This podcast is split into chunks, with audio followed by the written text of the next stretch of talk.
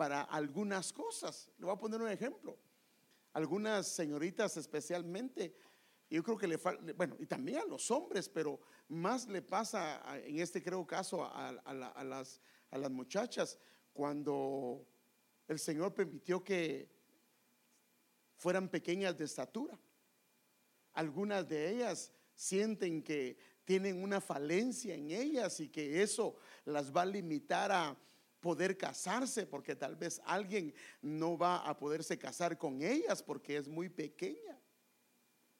O algunos, por ejemplo, ah, tienen problema también de que son pequeños y entonces esa limitación la tratan de arreglar con otras cosas que no son parte de su personalidad, pero tratan de suplir esa parte. Y bueno, ahora ya hay zapatos que son de este vuelo. Entonces, eh, bueno, creo que los hombres no, pero las mujeres se ponen unos de este vuelo, algunos de este vuelo y, y si agarran algo, pero, pero todavía queda pendiente algo.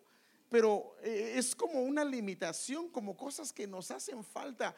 Y muchas veces también en la casa del Señor nos sentimos que nosotros, ¿en qué podemos ser útiles en la casa del Señor? ¿Cómo podemos servirle si ah, tal vez no podemos ser muy expresivos? Tal vez sentimos que no tenemos talentos, tal vez sentimos que pues, no podemos hacer lo que mucha gente hace. Y especialmente cuando a uno lo ponen en medio de gente que es muy hábil en las cosas del Señor, que se las sabe todas, hermano. Entonces a veces uno siente que no logra ubicarse porque siente eh, limitaciones en uno y uno dice, Señor, pero yo cómo te puedo servir si, si para predicar ahí está el hermano, la hermana, sí, para cantar ahí está el hermano y la hermana, para eso ahí está el hermano y la hermana. Y Padre, ¿yo qué puedo hacer? Pero nuestro Dios, como siempre es tan grande, hermano, llamó a un tartamudo para liberar al pueblo de Israel. Padre Santo, a un tartamudo, hermanos. Imagínense a Moisés, dice el Señor que, tienes que liberar a mi pueblo. Por eso es que no quería ir con el faraón, porque el faraón se iba a reír. Entonces él pudo haber dicho, Señor, ¿por qué no primero me arreglas el habla y después me mandas a, hacer ese trabajo? Pero lo que pasa es que Dios muchas veces en las limitaciones glorifica su nombre, hermanos. Cuando en áreas nos ese, eh, mire, por eso, hermanos, nosotros en este país somos muy bendecidos, pero muy bendecidos. Pero tenemos tanta bendición que carecemos de algunas cosas. Le déjeme darle un ejemplo. En Guatemala, si se quedó el esposo sin trabajo y se le acabó el dinero, no tiene chance de ir a pedir estampillas. No tiene chance de ir al gobierno y que le ayuden por los hijos.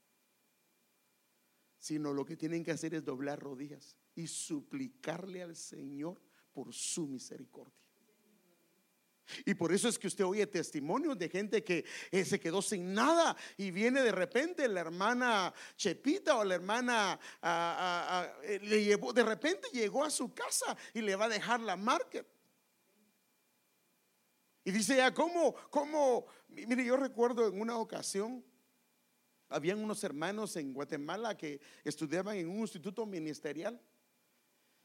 Y pues ellos venían, desde, ellos venían de, en este caso del interior de la República. Y pues obvio que los dos estaban en el instituto ministerial, tenían hijos y su, economía no era tan buena. Algunos eran jóvenes, los llevaba, los mandaba papi y papi les mandaba su dinerito cada, y algunos venían de, iban de Estados Unidos, entonces, pero otros no venían del interior y sus ahorros se les habían agotado. Y entonces de repente venían ellos y aclamaban al Señor, porque el problema es que había niños que estaban suplicando, rogando que, que Dios proveyera lo que ellos necesitaban. Y recuerdo que una vez el Señor nos usó a nosotros y nos puso en nuestro corazón el ir a visitar a una de estas familias que venían del interior que estaban en el instituto y no trabajaban. Y hermanos, cuando les llevamos la marqueta, los dos comenzaron a llorar como niños delante de Dios. Se habían quedado sin nada, hermanos. Sin nada. Pero Dios tocó el corazón de nosotros para llevarle. Entonces, como no hay chance de avisarle al hermano, a la hermana, ayúdame, entonces no hay más que acudir únicamente al Señor. Entonces, hay veces que nosotros tenemos algunas limitantes porque este país ha sido muy bueno, pero eso también nos ha limitado. Pero lo que yo quiero hablar hoy, hermanos amados, es que quiero animarlo, porque fíjese que el tema que yo quiero tratar hoy se llama árbol seco soy. A veces hay esa expresión. Ahora, ese árbol seco no tiene vida, tiene, está sembrado, pero no tiene frutos. Es cuestión de tiempo para que eh, deje, que lo puedan, o sea, que la gente lo mire y lo quiere usar de leña. Muchas veces, hermanos amados, así nos hemos sentido eh, por cuestiones de habilidades o cuestiones de que eh, pues, el esposo no busca al Señor, la esposa no busca al Señor, o, somos divorciados, o tenemos problema que X y lo otro, y entonces sentimos que no tenemos la capacidad o no tenemos la moral para servir en alguna área dentro de la iglesia, y nos sentimos que no damos frutos, que no hacemos nada para el Señor. Pero yo quiero hablarle hoy que Dios tiene una palabra para nosotros, hermano que no importa la condición, no importa lo que nosotros pensamos de nosotros, Dios de nosotros puede hacer algo hermoso y bello si le damos lugar, hermano. Si nos miramos a nosotros mismos, tal vez eh, vemos y decimos, pues, ¿de dónde? Pero Dios que es tan grande y poderoso puede hacer de la nada, porque la palabra de Dios puede hacer de lo vil, hermano amado, algo hermoso. Él no escogió, así dice la Biblia, los sabio del mundo, sino escogió lo vil del mundo, lo menospreciado. Él no vino por los sanos, él vino por los enfermos. Así dice la escritura. En una ocasión había un rey que estaba bien próspero, pero próspero, era el rey Ezequías. Y cuando Dios le habla al rey Ezequías, le habla de un juicio venidero no solo a la familia, sino a toda la nación de Israel, porque ellos se habían apartado del Señor y como Él es un buen padre, necesitaba llevarlos a ellos a un trato para que ellos se volvieran al Señor, porque aunque estaban en Israel, aunque tenían un templo, aunque ellos profesaban conocer a Dios, su corazón estaba lejos y el Señor necesitaba llevarlos al desierto para enamorar nuevamente su corazón. Y entonces el Señor le dice a través de el profeta al rey Ezequías y le dice en Segunda de Reyes 20, 16 al 18, he aquí que vienen días en que todo lo que está en tu casa y todo lo que tus padres han atesorado hasta hoy será llevado a Babilonia. Nada quedará, dice Jehová. Y de tus hijos que saldrán de ti, que habrás engendrado, serán tomados para que sean eunucos en el palacio del rey de Babilonia. ¡Wow! Esta palabra estaba fuerte, hermano. Y entonces, eh, esto, déjeme darle un ejemplo de esto. ¿Qué es un eunuco? Un eunuco es alguien que ha sido amputada o inhabilitada de su virilidad y por ende no puede engendrar nunca más. Pero ¿no será también que nosotros en alguna medida pasaron circunstancias, ya sea en nuestra casa, ya sea en nuestra familia, ya sea en la iglesia, ya sea en otra congregación, que en alguna manera te amputaron de algo? Te inhabilitaron de algo. Tal vez hiciste algo para el Señor, no te salió bien. Y como no te salió bien, alguien dio algún criterio con respecto a eso y mató esa área, mató esa generosidad. Por ejemplo, alguna gente tal vez fue generosa, pero se aprovecharon, le hicieron estafa y arruinaron a su familia. Y a partir de ahí, él ya no es generoso. La generosidad la erradicó en alguna medida de su corazón. Tal vez hubieron áreas dentro de nosotros, hermano, que en el caminar del Evangelio nos las han inhabilitado, hermano, por diferentes áreas y pues no lo hemos buscado, pero se han dado a través o en el transcurso de nuestra vida de creyentes y de alguna manera nos sentimos que algo nos falta y cuando vemos que queremos servirle al Señor, especialmente si ha sido un fracaso. Yo le hago una pregunta. ¿Hay fracasos en el cristianismo? Sí, hermano. Yo creo que por eso es que a estos hombres cuando querían apedrear a aquella mujer que agarraron en adulterio, el Señor solo les, imagínense solo les dijo esto. El que esté libre de pecado, que tire la primera piedra.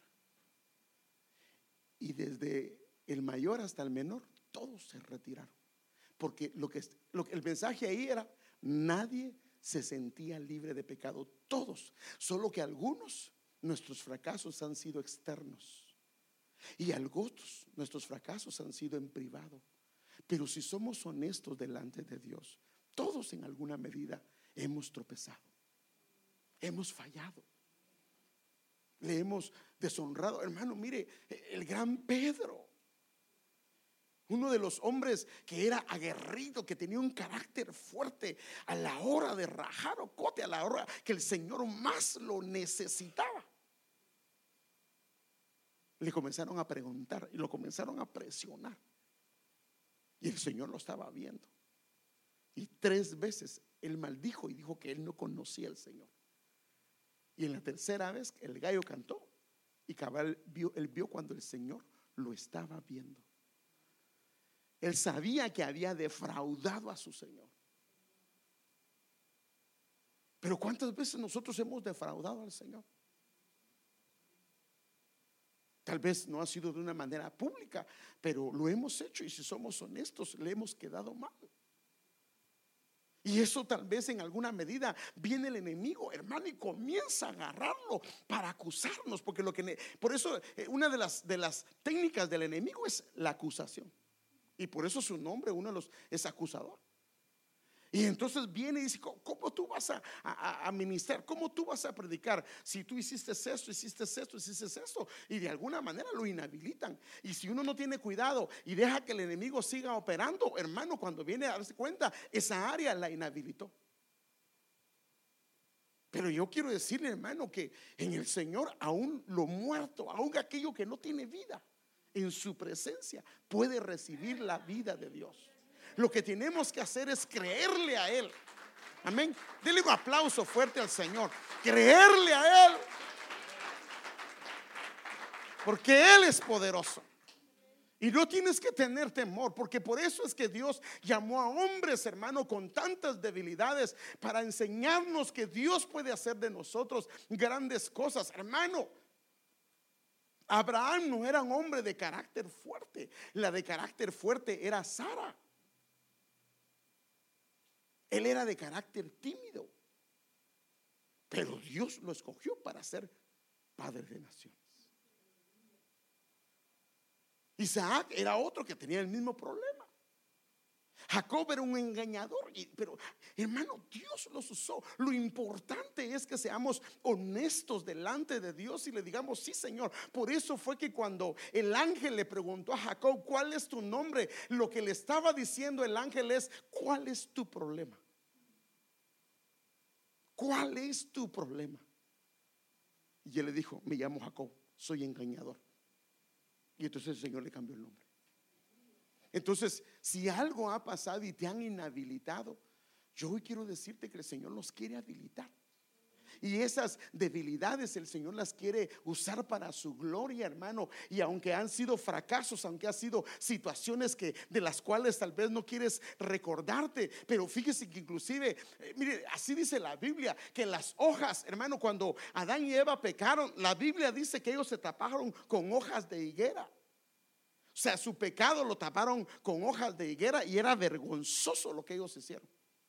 Más sin embargo, la Biblia dice que las hojas, o sea, lo que, nos sirvió de vergüenza, lo que nos sirvió para tapar nuestra vergüenza, la Biblia dice que lo va a usar para sanidad de las naciones. Sea que eh, tu fracaso, mi fracaso, el Señor en su misericordia lo va a usar para sanar a otros, porque ese es nuestro Dios. Aún nuestros fracasos, hermano amado, Él puede usar. Imagínense en aquellas cosas en las cuales nos hemos guardado, nos hemos apartado. Si del fracaso Él hace grandes cosas, imagínense de aquellas cosas, hermano, que nosotros las consagramos y nos guardamos para el Señor. Amén.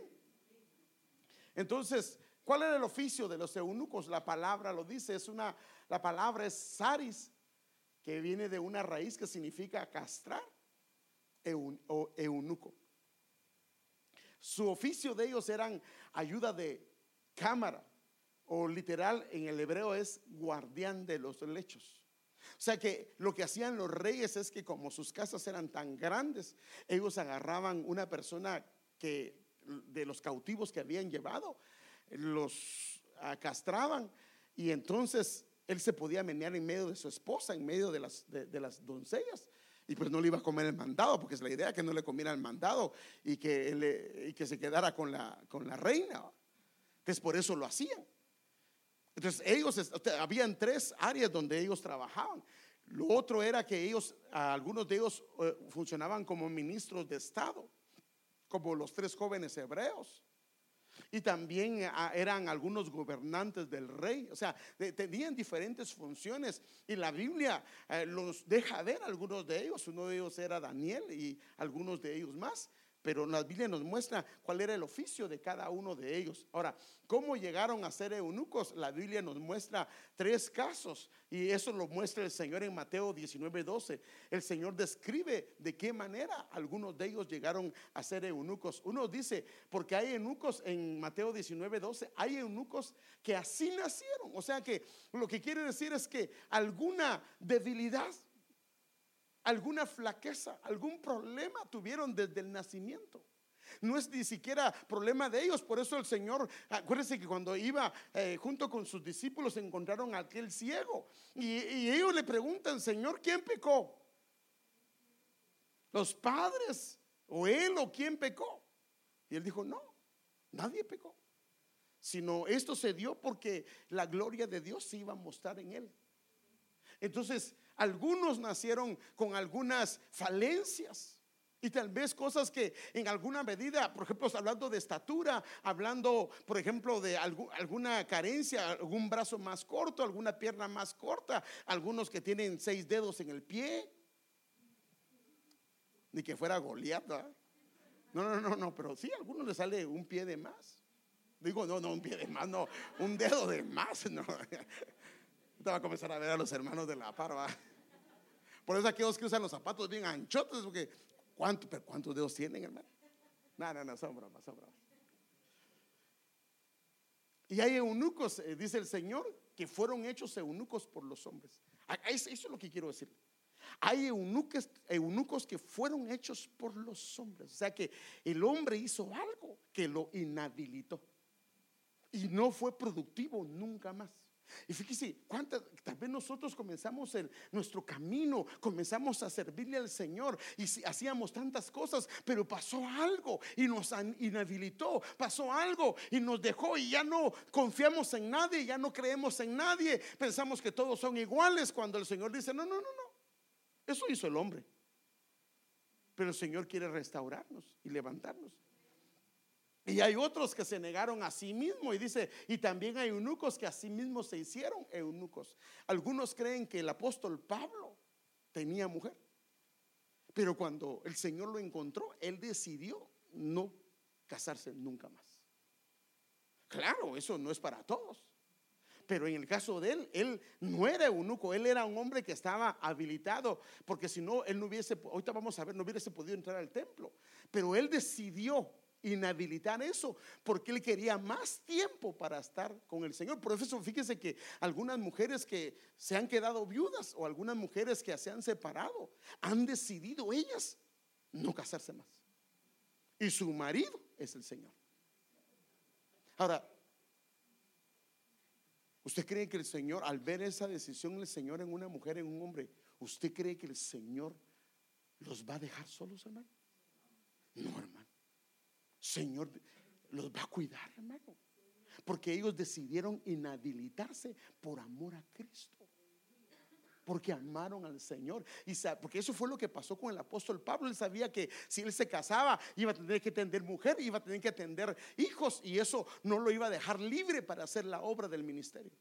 También los apóstoles en alguna medida se decidieron, hermano, ellos estuvieron tres años y medio eh, caminando con el Señor. Significa que en alguna medida abandonaron a su familia. Pero el Señor se encargó de ellos. Amén. Entonces, ¿por qué un eunuco se sentía árbol seco? Déjeme enseñarle por qué. Porque ellos sabían de que no importaba cuán grandes o ricos fueran, su nombre y su memoria terminaría al morir. Hablando de un hombre que no podía engendrar hijos. ¿Qué hijos, ¿Qué hijos iban a llevar su nombre? Entonces, por ejemplo, si nosotros sentimos, ¿cómo vamos a hacer algo? ¿Qué vamos a hacer para ti, Señor? ¿Qué vamos a hacer para ti? ¿Qué va a quedar el día que yo me presente delante de Dios que se puede decir que yo hice para Él? Bueno, el Señor quiere esa debilidad, usarla para su gloria. También en su mayoría eran de, descendencia real. Aún así, no podían transferirla porque, por ejemplo, en el caso de Daniel, si sabe que ellos eran hijos de reyes eran, de, eran príncipes, pero ahí se acabó su rango en el aspecto de que ellos no podían su realeza hacerla a seguir porque ellos los habían inhabilitado. Porque ser un eunuco era una deficiencia e imperfección. Y esto tal vez es lo más grave que los inhabilitaba de por vida para servir en la casa de Dios. Porque nadie que tuviera alguna falencia en su cuerpo, hermano, podía, podía ministrar en la casa del Señor.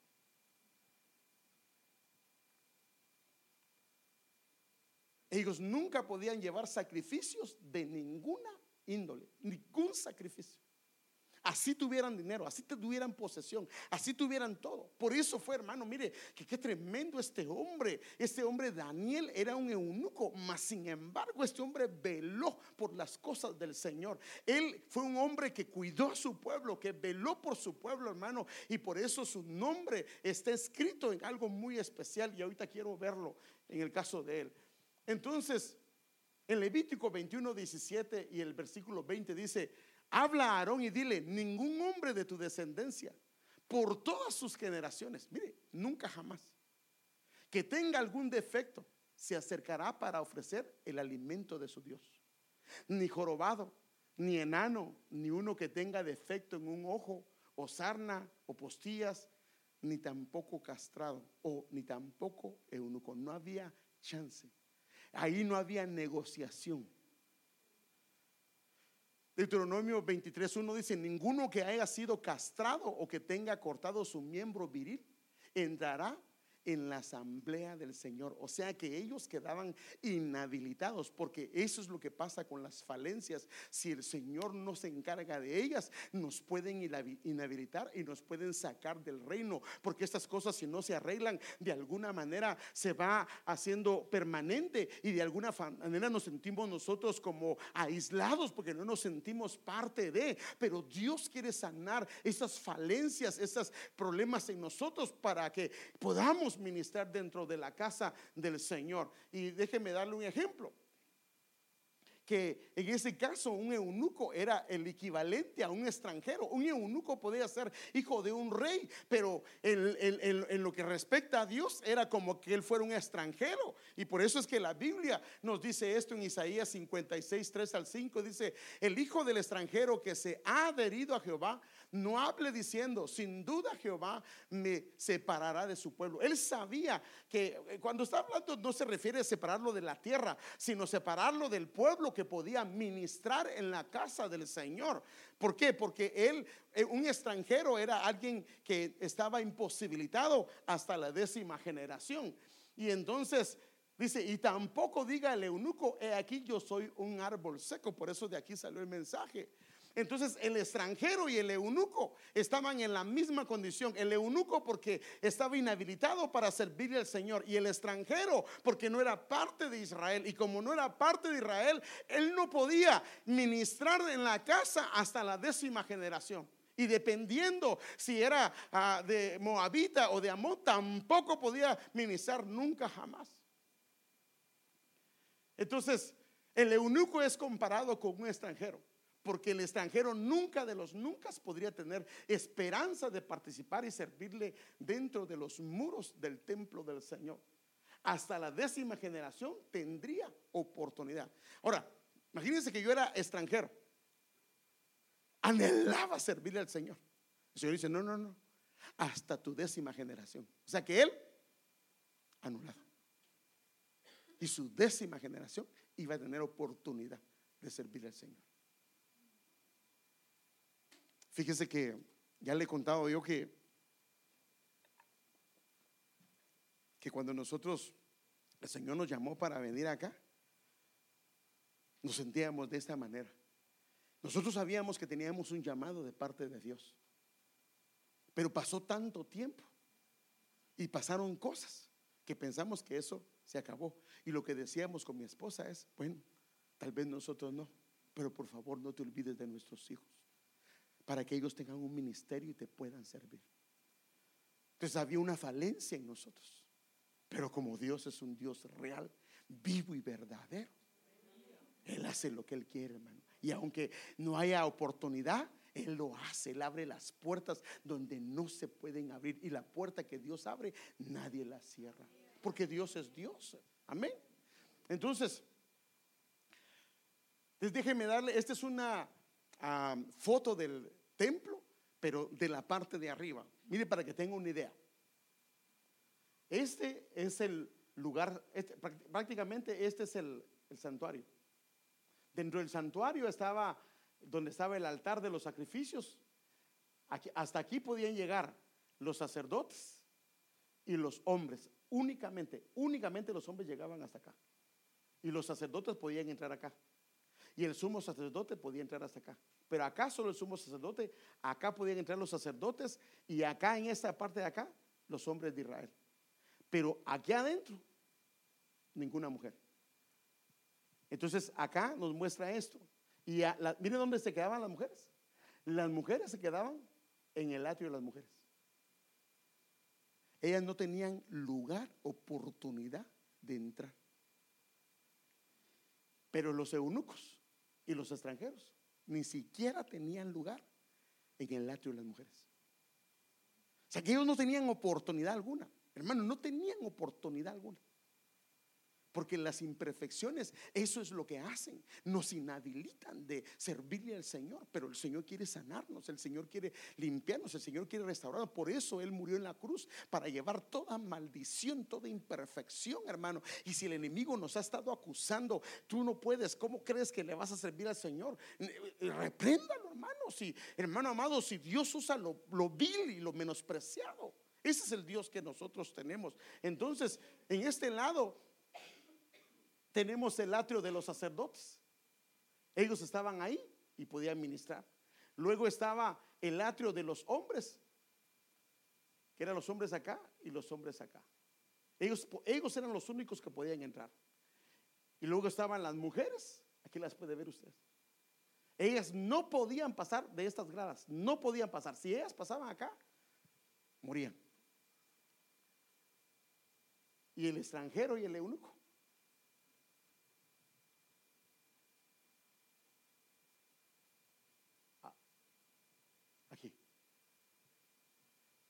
aunque fuera hijo de un rey, aunque fuera un príncipe, él no podía. Entonces, ellos quedaban anulados completamente de la asamblea del Señor y del servicio en su casa.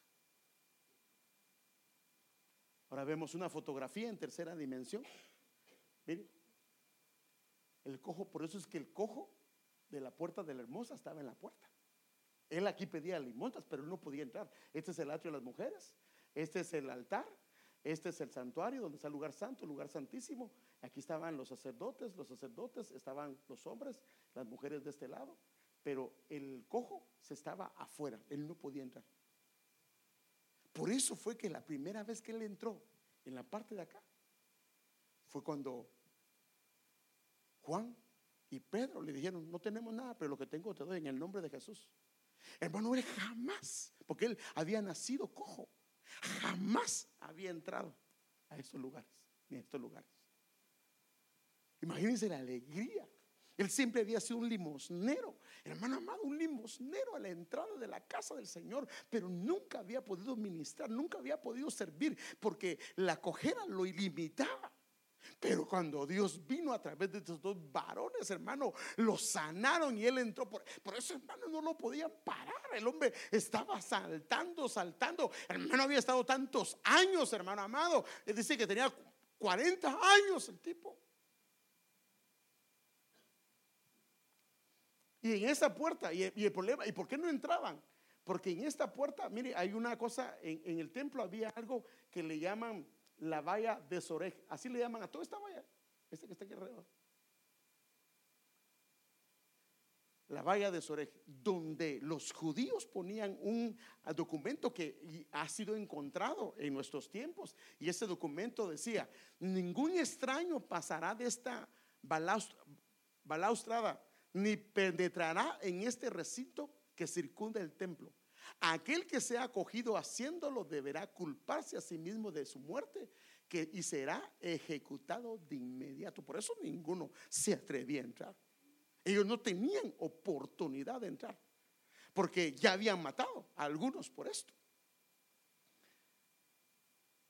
Entonces, de Deuteronomio 23, 2 al 3 dice: No entrará el bastardo, miren, el extranjero en la congregación de Jehová, ni aún en la décima generación entrará en la congregación de Jehová. No entrará la monita ni el moabita en la congregación de Jehová, ni siquiera en su décima generación. Ahora, el asunto es que a los amonitas, fíjense, pues, al extranjero hasta la décima generación, pero al que era de Amón y de Moab, ni siquiera hasta la décima generación. Pero mire, hermano amado, eh, o sea, que ellos quedaron inhabilitados para servir al Señor nunca jamás. Pero viene Dios y hace algo, hermano. Se sabe que Elimelech con Noemí se fueron por escasez de paz, se fueron a Moab. Y viene, eh, llevaban dos hijos, que era Kelión y Malión. Y este se murió y este se murió. Y entonces Noemí regresa juntamente con Ruth a Israel nuevamente. Y aquí a esta mujer que estaba inhabilitada, inhabilitada, nunca podía entrar. Viene Dios y lo que hace es que se casa con vos. Por eso, fíjese hermano, por eso vos, el nombre de vos en la... Eh, eh, ver si...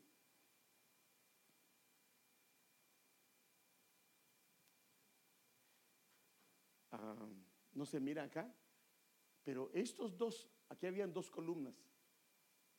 Una se llamaba voz. Se cree que era en relación al padre, prácticamente al padre de David, o sea, perdón, al, tatarabuelo de David.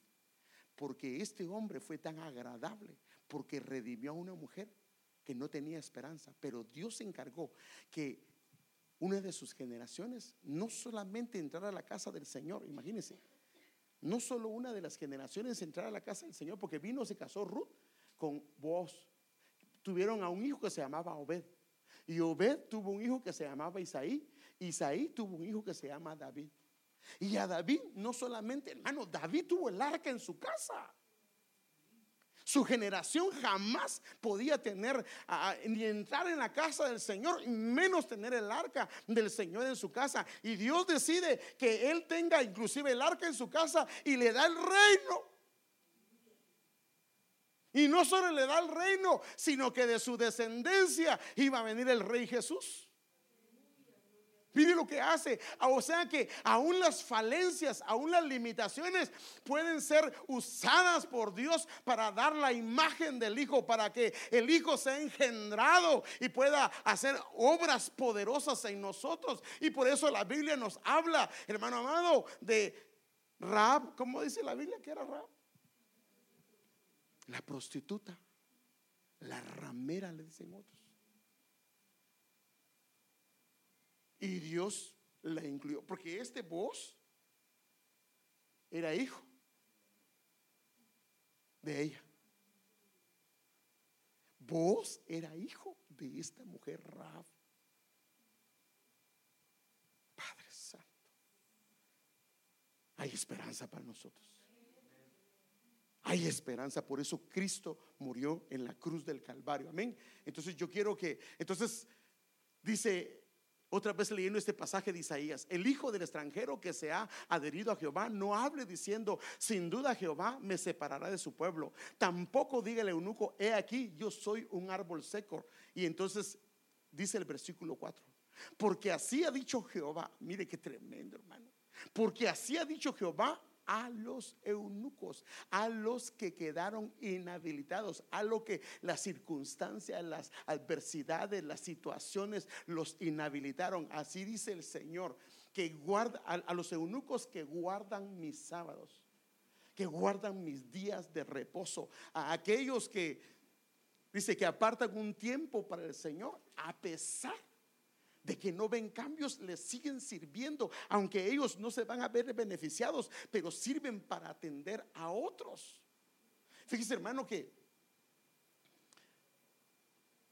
yo les doy gracias a los líderes de esa iglesia. Algunos hermanos me dicen, no, no nos den las gracias, hermano, nosotros lo hacemos para el Señor. Sí, yo sé que lo hacen para el Señor, pero Dios me ha dado a mí un ministerio y ustedes están ayudando al ministerio que el Señor me ha dado.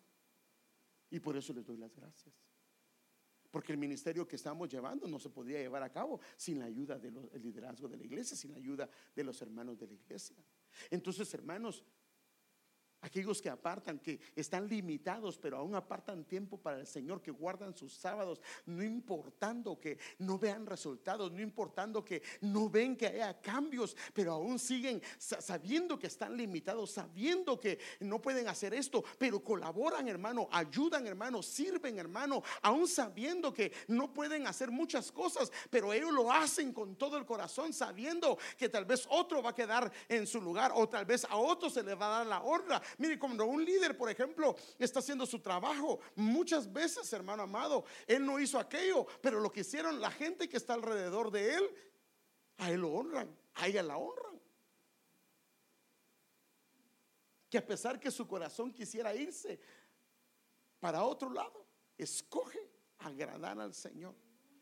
Y como Ruth se amparan al pacto del Señor, a la promesa del Señor, que el Señor les ha dicho que Él va a hacer algo con ellos y con ellas. Hermano, no importa nuestra condición, el Señor promete que mientras nos mantengamos en el pacto, el Señor va a hacer maravillas, va a hacer proezas, va a hacer prodigios en nuestra vida. Lo único que tenemos que hacer es creerle, hermano, porque aunque estemos muertos, hermano amado, por eso Job dijo, aunque esté muerto del polvo, Él me levantará. Aquel hombre tenía cuatro días de estar eh, día, estaba engusanado y de ahí lo levantó el Señor. No hay nada difícil para el Señor. A los eunucos que escogen lo que yo quiero. Entonces, ¿qué hay que hacer? Aunque haya limitaciones, guardar su reposo. Y ahora estamos en el año reposo. Escoger lo que a Él le gusta. Por eso fíjese, hermano, que muchos posteros serán primeros. Y los primeros posteros. Fíjese que el Señor vino a Israel, pero los que tenían que recibirle, porque le preguntaron a ellos, ¿dónde van a ser el Mesías? Y, todo, y sabían las escrituras, pero no lo recibieron. Pero las multitudes que ellos, los liderazgos rechazaban, ellos lo recibieron. Ellos lo recibieron. Y a ellos, hermano, les delega la, hermano amado, la iglesia, la, autoridad, el gobierno se los delega a los que nadie hubiera escogido. Imagínense que el Señor anduvo con ellos por ah, tres años y medio haciendo milagros, proezas, prodigios. Y ahí tenemos un Tomás incrédulo que ya le habían dicho todos que había resucitado. Y dice no, si yo no lo miro, no.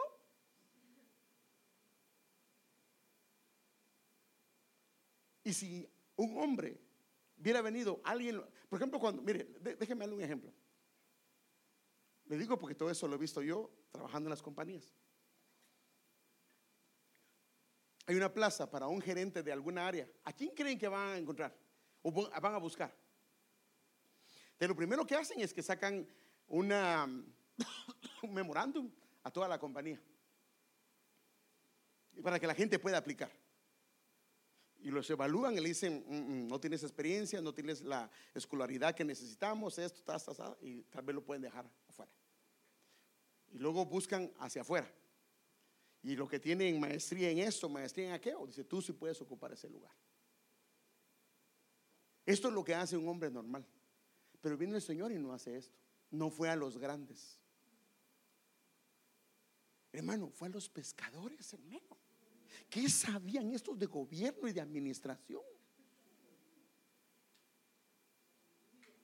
Y uno de ellos era ladrón porque se robaba los peces, también se robó la- la- las ofrendas. ¿Qué?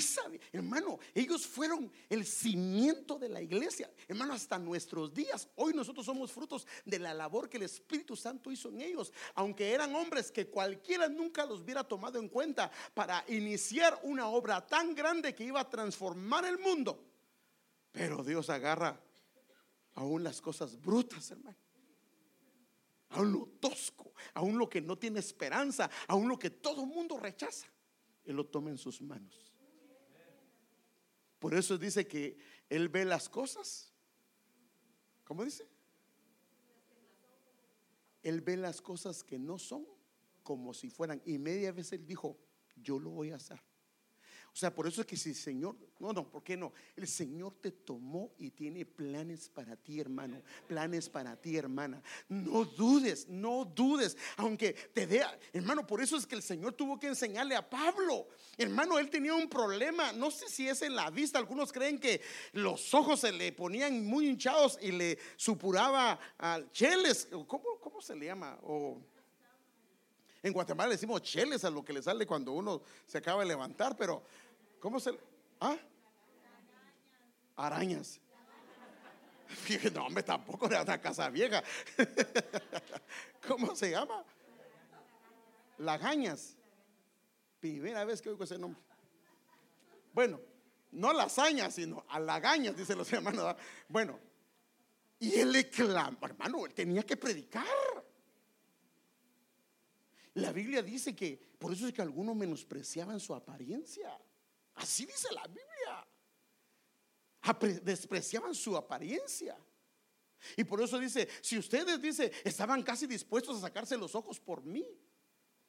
Y el Señor, el apóstol Pablo le clama al Señor, Señor, por favor, sáname. Y dice, no, no, no, porque mi poder se glorifica en tu debilidad.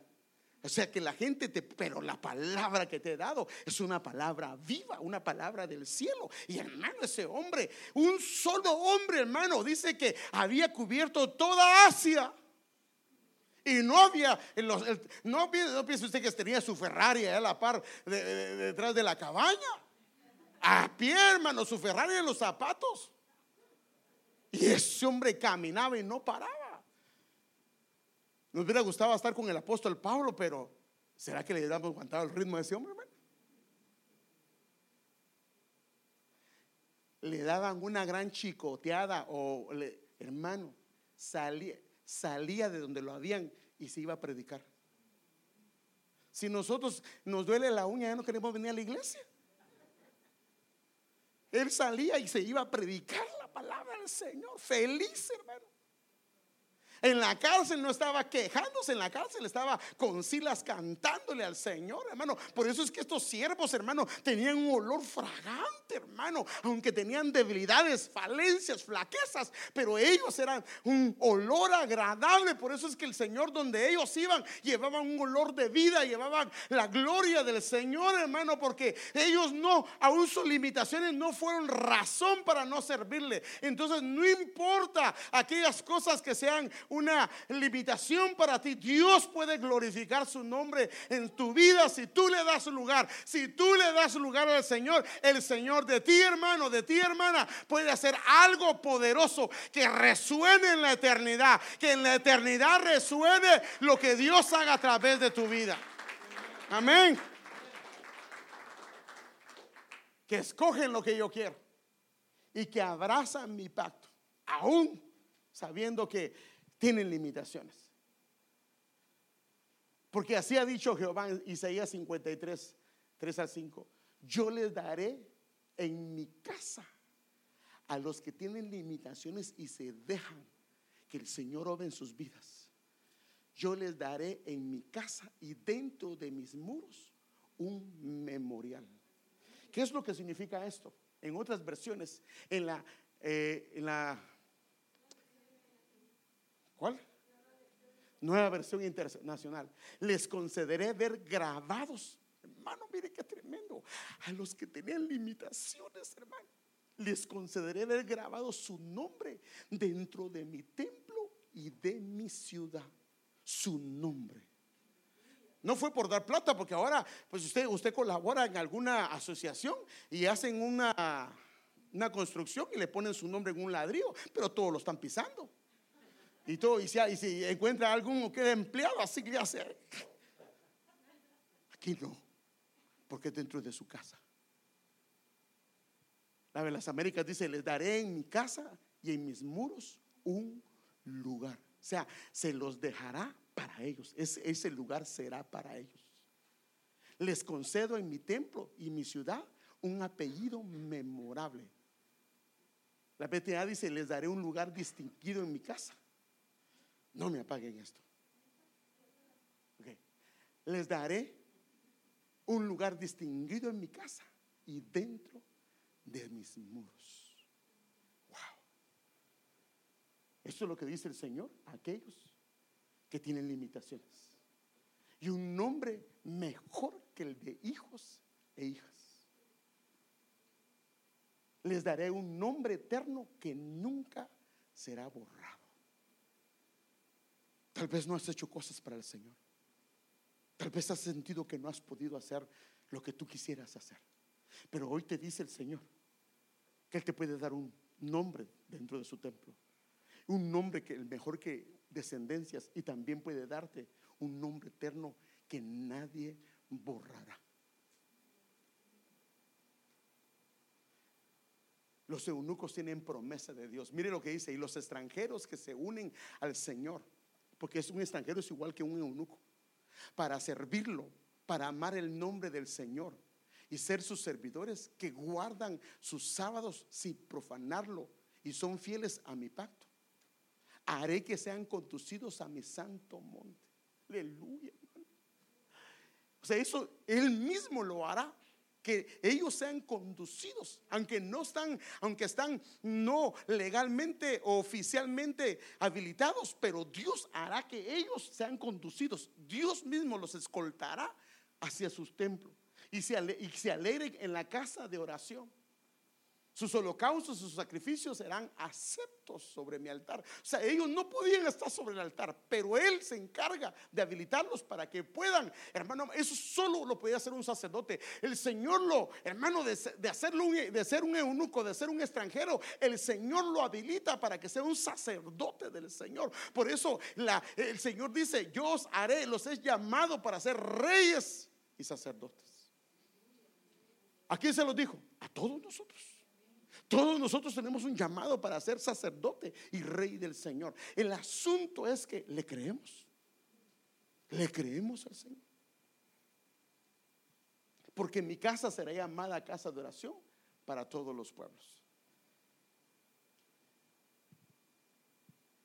Ah, mire lo que Dios dice de un eunuco, de Daniel. Mire, hermano, mire lo que dice Dios de él. Y me dijo Daniel, y me dijo, Daniel, el ángel, hombre muy estimado. Otras versiones dice, hombre muy amado. Tú eres muy apreciado. Eres muy precioso para Dios. Hombre preferido por Dios. Varón de deseos. Eso es lo que, eso es lo que era Daniel. Hermano, fíjese que Daniel no se le encuentra, o la Biblia, porque la Biblia no guarda eso, ningún pecado. Daniel y Samuel son dos hombres que no les tienen ningún pecado.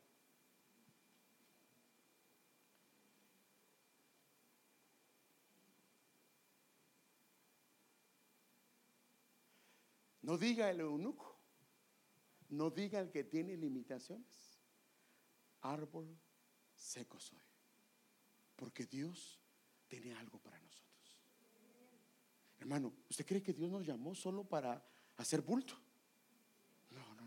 Porque a veces así pasa. Ah, eh, vayamos, porque si no se va de tan vacío. No, no, no. Dios no te trajo para hacer bulto en esta iglesia. Dios te trajo porque te quiere sembrar en esta casa, en la casa del Señor. Porque decía el apóstol Sergio que lo que hacemos hoy repercutirá en la eternidad. O sea que lo que tú haces hoy, si hoy tú te siembras en la casa del Señor, aún con limitaciones, tú habitarás en la casa del Señor en la eternidad. Aquí solamente son tal vez años, pero allá va a ser toda la eternidad viviendo delante de su presencia, andando con Cristo, porque donde ande el Señor, Jesucristo va a andar su amada. No la va a dejar. Y termino con esto. Porque en, en mí ha puesto su amor. Yo entonces lo libraré, lo exaltaré porque ha conocido mi nombre. Me invocará y le responderé. Yo estaré con él en la angustia, lo rescataré y lo honraré. Lo saciaré de larga vida y le haré ver mi salvación. Esto es lo que Dios tiene para ti. Entonces la pregunta, hermano, es, ¿qué te limita a servirle al Señor? ¿Qué es lo que no te permite servirle? ¿Qué es aquello que sientes que el enemigo ha traído y, no te deja y te está acosando y no te... Dios te quiere decir hoy que Él te ha habilitado en la cruz del Calvario. Y ahí Él te ha hermoseado y Él te ha habilitado.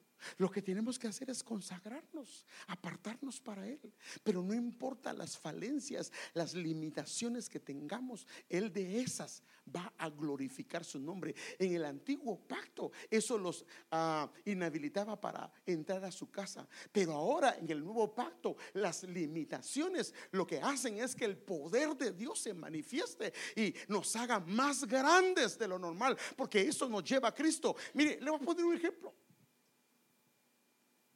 Tal vez usted no es muy bueno para predicar y de repente lo dejan a predicar. Y está temblando. Y está aquí y así se le hacen las piernitas. En Guatemala decimos canías, las canías. Pero ¿sabe qué hace eso? Como sabe su debilidad, lo lleva a buscar al Señor. Lo lleva a suplicarle su ayuda. Por eso es que cuando a usted le dicen algo, escúcheme bien, cuando a usted le dicen que haga algo, hágalo. No se resista. Mire, cuando usted dice, ah, es que yo no sé si pueda, no, no, no, ahí se perdió la bendición.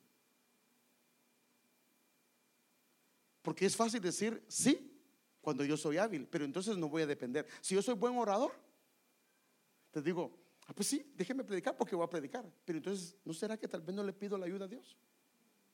Pero si no soy buen orador y las palabras no me salen bien, entonces eso me lleva a Cristo. Y cuando vengo y le digo, Señor, ayúdame, por favor, yo soy tartamudo, pero necesito que me ayudes. Eso me lleva. Entonces esa debilidad se convirtió en una fortaleza, porque aunque sean tres palabras, pero si tienen la unción de Dios, eso va a sanar, eso va a restaurar. Hermano, ¿será que necesitamos predicar tanto si Dios con un, hermano, si eh, eh, Jonás solo dijo, de aquí a 40 días Nínive será destruido? nadie ha tenido una conversión tan grande. ¿Cuántos se convirtieron? ¿Ah? No, no, todos no, la cantidad, ahorita lo estoy probando a ver, a ver cómo están en la, en la doctrina básica. De aquí a 40 días Nínive será destruido. ¿Cuántos sabían? A ustedes los tengo que mandar, hermano Alex, por favor, hágales un examen, hermano, porque más de 120 mil personas. El único mensaje de él es, de aquí a 40 días, Nínive será destruido. Imagínate que tú y yo hablamos más. ¿Qué no puede hacer el Señor con nuestras palabras? Si ese hombre se convirtieron 120 mil personas, ¿qué no puede hacer del tartamudo? Y él le dice a Moisés, ¿acaso yo no hice la boca? No te preocupes. Lo que importa es tu disposición, el anhelo de decirle, sí Señor, heme aquí, como decía y predicaba Andrea Samayoa, heme aquí, aquí estoy. Yo, yo, porque decirle aquí estoy cuando soy capaz es depender de mis recursos, pero decirle aquí estoy cuando yo sé que no soy habilitado, eh, pero decirle aquí estoy es decirle al Señor, Señor, aún mi debilidad yo te la rindo, no solo mis fortalezas, sino te rindo mi debilidad para que de la debilidad hagas cosas gloriosas para ti. Porque Él es el, alfarero divino, hermano, que todo aquello que no está bien, Él lo va a reparar.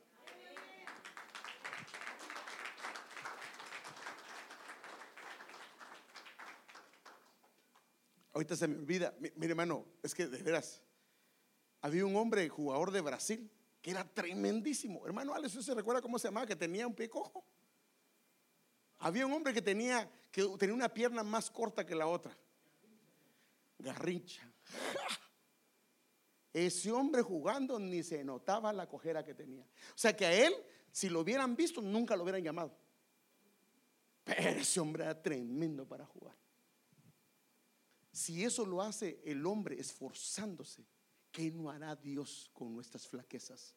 ¿Qué no hará Dios con nuestras debilidades? ¿Qué no hará Dios con los fracasos que hemos tenido?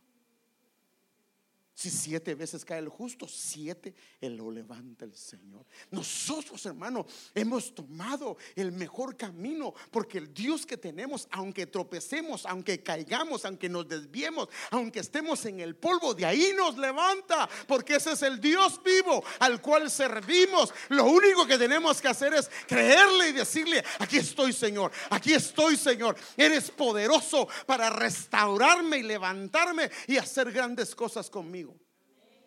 ¿Por qué no se pone de pie un momentito? Cantemos el segundo canto que de adoración que cantamos. Yo quisiera que le dijeras al Señor, aquí estoy, aquí estoy, aquí estoy, Señor, aquí estoy. Te traigo lo que soy te traigo quién soy. O tal vez cantemos el primero y después el segundo, en totalidad. En totalidad a ti me rindo. En totalidad es aquellas cosas que son buenas, yo las pongo delante de tus pies. Pero aquellas cosas que son debilidades, aun aquellas que ni a mí me gustan, yo las pongo delante de tus pies. Y sé que tú puedes hacer grandes cosas. Porque ese es el Dios que tenemos. Tú no fuiste llamado por alguien que tiene limitaciones. Fuiste llamado por Dios porque Dios sabía. Él sabe dónde te encontró. Él sabe de dónde cojeas. Él sabe los problemas que hay en tu corazón. Pero el Señor quiere decirte hoy que Él quiere hacer grandes cosas en tu corazón. Puedes decirle al Señor, quiero rendirme. Y luego vamos a cantar este canto, aquí estoy. Cántelo conmigo.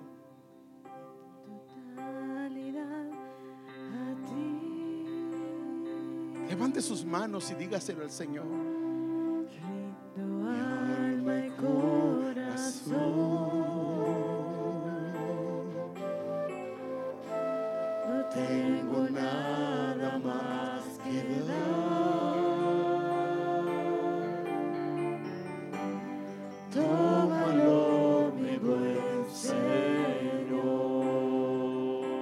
Señor. Una vez.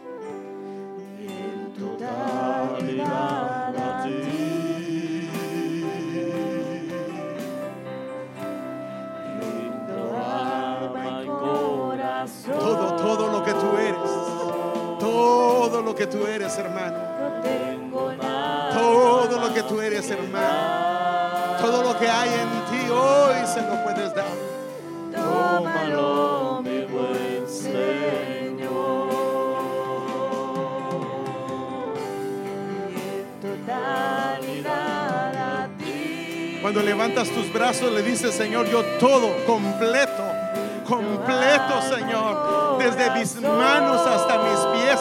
Yo me rindo a ti, Señor, hoy. No tengo nada más que dar. Mis debilidades, mis flaquezas, mis tropiezos, Señor. Aquellas cosas que han sido una vergüenza para mí. Hoy, Señor, yo las entrego. En tus brazos, Cristo. Aleluya. Toma mi vida en tus manos. Díselo, díselo hoy. Haz de mí lo que tú quieras. Díselo. Tómame, aquí estoy. En tus brazos, Cristo. Aleluya. Toma mi vida en tus manos. Díselo. Y haz de mí lo que tú quieras. Tómame, aquí estoy. Digámoselo al Señor nuevamente. Digámoselo al Señor. Totalidad a ti. Aleluya. Nos entregamos completos. Completos nos entregamos hoy delante de tu presencia. nada más que dar. Sí, Señor, todo lo que somos, Tómalo, todo, todo, todo, Señor.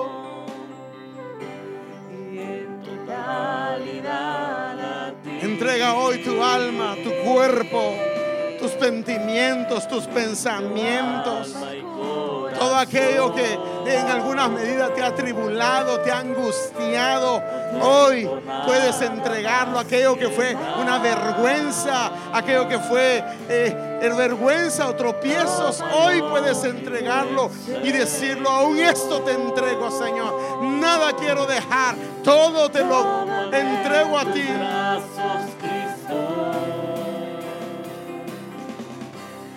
Toma mi vida en tus manos. Sí, Señor. Y haz de mí lo que tú quieras. Tómame, aquí estoy. Tómame, tómame, Señor. Tómame Oh, toma nuestras flaquezas. Toma nuestras debilidades. Toma, Señor, nuestras limitaciones. Toma nuestras falencias, Señor amado. Hoy en tus manos, Señor. Y haz de nosotros vasos para la gloria de tu nombre. Que en nosotros se pueda ver la gloria del Hijo, Señor.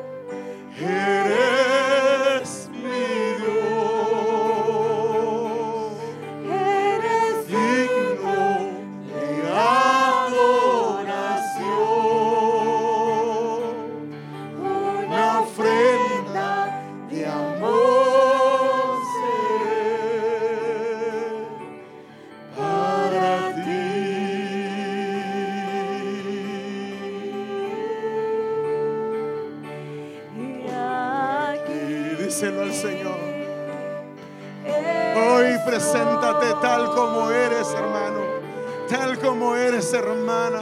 Te ofrezco todo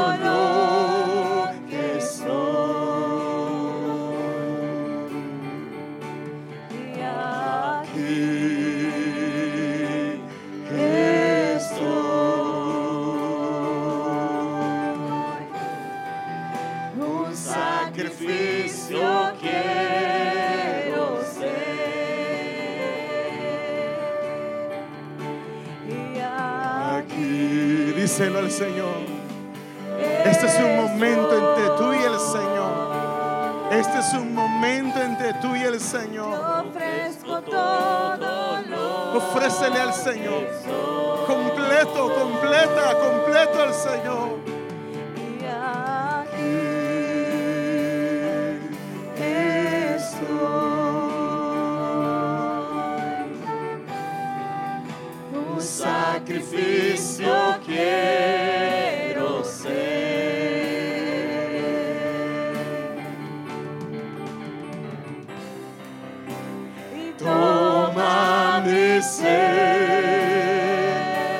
Señor.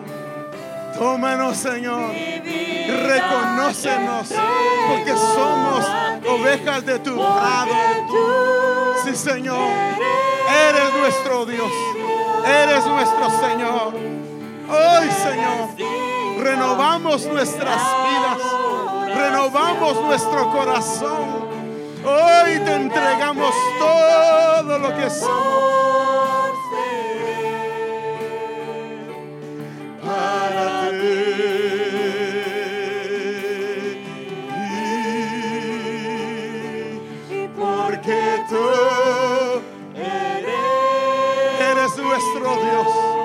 nosotros somos tu pueblo.